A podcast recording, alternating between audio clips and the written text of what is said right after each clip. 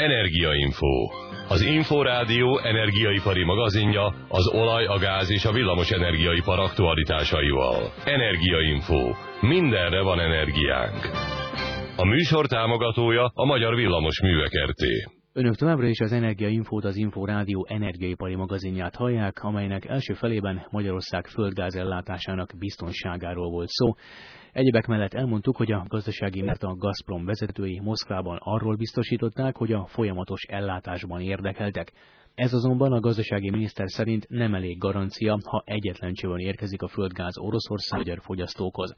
Most azonban váltsunk témát. A Molerté szakértője a közelmúltban ismertették a bioüzemanyagok, illetve a bioüzemanyag komponensek felhasználásának lehetőségeit.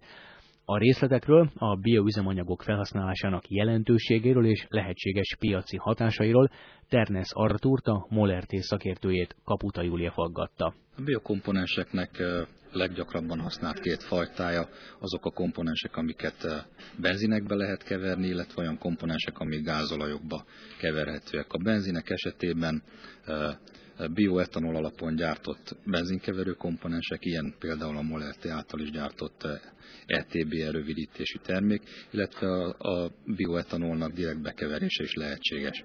A biodízelek esetében ezek átalakított, kémiailag átalakított növényi olajoknak a bekeverését jelenti, ami növényi olajok ugye biotermelésből, illetve élő anyag feldolgozásából származnak.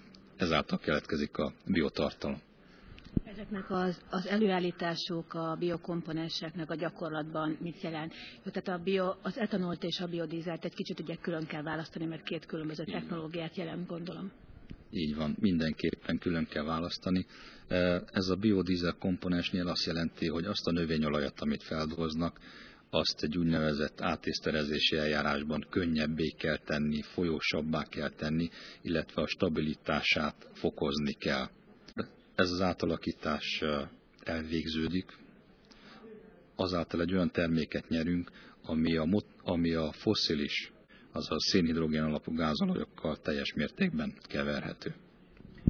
Ugye ugyanúgy, mint a kőolaj finomítása során nyilván ennek a, a biodízelnek az előállítása során is ö, termelődnek melléktermékek, ezeknek mi lesz a sorsuk?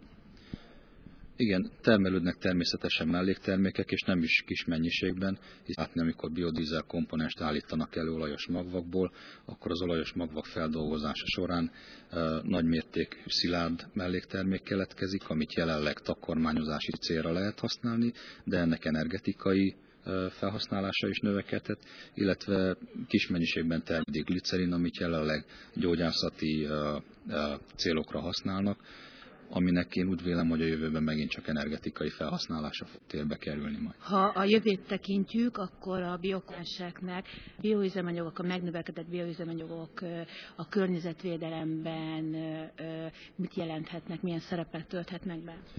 A biokomponensek az üzemanyagban mindenképpen nagyon fontos szerepet töltenek be ebben a láncban, hiszen azon, azon keresztül, hogy biológia alapon jönnek létre, gyakorlatilag egy megújuló energiaforrásból származnak. A környezetvédelmi szerepük itt a legjelentősebb, mert azáltal, hogy ezek megjelennek az üzemanyagokban, az üzemanyagokban megjelenik ezáltal a megújuló energiaforrás is, ami kialakulva a széndiokszid cirkuláció révén csökkenteni fogja majd az összesen kibocsátott széndiokszidnak a mennyisége. Ezen, ezen túlmenően a kőolaj kitettségét és a különböző importenergia forrásoktól való függőségét mennyiben könnyítheti az országnak? Én inkább úgy mondanám, hogy globálisan megfogalmaznám ezt a kérdést, és azt mondanám, hogy a biokomponensek megjelenésének az olaj iránti keresletre milyen hatása. Ugye itt azt kell látnunk, hogy ez egy több százalékos felhasználású mennyiség, ami az olaj iránti keresletet csökkenteni fogja hosszú távon. Az, hogy ez a tényleges kereslet csökkenés mikor jelenik meg, melyik évben, milyen időtávon, erre vannak különböző prognózisok. Én azt tudnám válaszolni erre, hogy hosszabb távon és globálisan, illetve európai piacokra nézve mindenképpen meg fog jelenni. A különbözőségnek a felhasználása akár a benzinben, akár a gázolajban, ugye felveti azt a kérdést, hogy jelenleg is etanolt a, de a benzinbe kever a MOL. Ezek jó komponenseknek az arányát meddig lehet emelni az üzemanyagokban? Ezeknek a biokomponenseknek az arányát technikai szabványok rögzítik. Ezek a technikai szabványok pedig azért jöttek létre, hogy motoroknak biztonságtechnikai és üzemben tartási mutatói megfelelőek legyenek. Tehát ezt lehet emelni, vannak ilyen irányú törekvések az Európai Unión belül is. Én úgy gondolom, hogy nyilvánvalóan a magyar nemzetgazdaság is hasonlóan fog lépni. Az Unióban erre előírások születtek, hogy az Unió kitűzéseket fogalmaz meg, hogy mennyire emelje a biokomponenseknek az arányát az üzemanyagokban. Itt a, a MOL ehhez hogyan tud, vagy hogyan fog csatlakozni? Én úgy gondolom, hogy ezt már múlt időben is meg lehet tenni, hiszen már ma, már ma is gyártunk olyan benzint, amelynek biotartalma van, pontosan a legelején említett ETB-e keverő komponensen keresztül, illetve január közepén írtunk ki egy olyan ajánlatkérési felhívást, ami biodizel komponens beszerzésére irányul, és itt a célkitűzésünk az, hogy 2008 elejétől kezdve az összes megjelenő gázolajtermékünk biokomponens tartalmazon. Tehát én úgy vélem, hogy ezzel a Molerté élejáró vállalattá lépett elő a biokomponens mennyiségek területén. Ez azt jelenti, hogy a MOL átvenni fog biokomponenseket, vagy tervezi azt, hogy saját maga is esetleg ezt előállítja? Vásárolnánk. Én úgy gondolom, hogy ezt eh, mindenképpen vásárolni szeretnénk. Kik lehetnek a beszállítói a molnak? Hazai beszállítókban gondolkodnak, és a hazai mezőgazdaság ki fogja tudni elégíteni az igényeket majd? Én úgy gondolom, hogy azzal, hogy ezt az ajánlatkérési felhívást közzétettük, ez egy nagy tömegű beszerzésre irányul. Úgy gondolom, hogy ez mindenképpen azt jelenti, hogy ezeknek a területeknek a felhasználása mindenképpen növekedni fog. Azért ezt hozzátennem, hogy itt nem csak Magyarországon van szó, és nem csak a Molertéről van szó, mert ugyan előírások a többi nagy piacunkon is jelentkeznek. Tehát ami, hogyha ilyen irányú kapacitások épülnek ki, akkor ezekkel a kapacitásokkal meg lehet jelenni az összes környező országban, ami én úgy vélem, hogy mindenképpen egy mezőgazdasági potenciált jelent az országnak. Ugye az uniós célkütűzés az az, hogy több mint 5%-ra emeljék a biokomponenseknek az arányát. Ezzel nem csak a hazai, hanem az egész uniós mezőgazdaság lépést fog-e tudni tartani? Én úgy gondolom, hogy erre a kérdésre csak a jövő fogja megadni a választ. Azt azonban látni kell, hogy a Varó László kollégám összegezte, ezek a biokomponens igények a jelenlegieket többszörösen meghaladóak.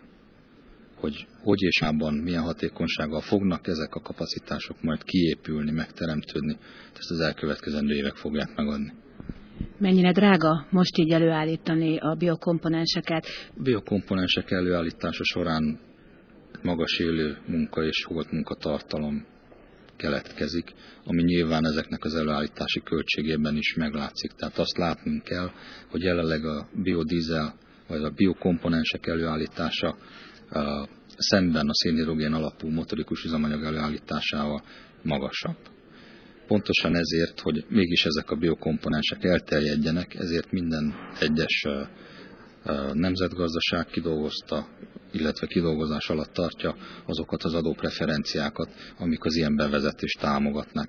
Mi abból indulunk ki, hogy ezek a preferenciák ezt a költségnövekedést, amit a, a biokomponensek okoznának, ezek körülbelül kompenzálni fogják. Nyilván lehet ezekről a tervekről hallani, akár az Unióban, akár a hazai törvényalkotásban. Ez a jövedéki adó ö, csökkentését fogja jelenteni. Mikortól lép Magyarországon is életbe? Az erre vonatkozó jövedéki törvényt azt 2005. novemberében fogadta el a parlament, és ebben a hatályos rendelkezések benzin esetében 2007. június 30-a, illetve gázolaj esetében 2008. január 1 Van azt látni kell, hogy amennyiben a biokomponens tartalom növekedik, és növelni szeretnénk, ennek nem csak olajipari technológiai korlátai vannak, hanem felhasználás technikai korlátai vannak.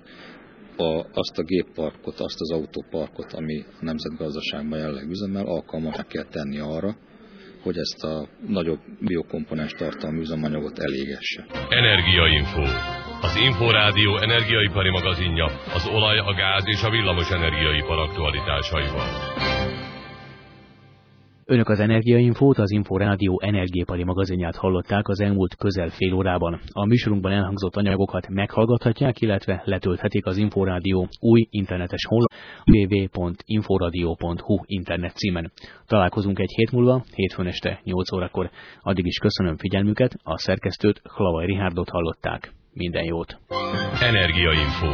Az Inforádió energiaipari magazinja az olaj, a gáz és a villamos energiaipar aktualitásaival.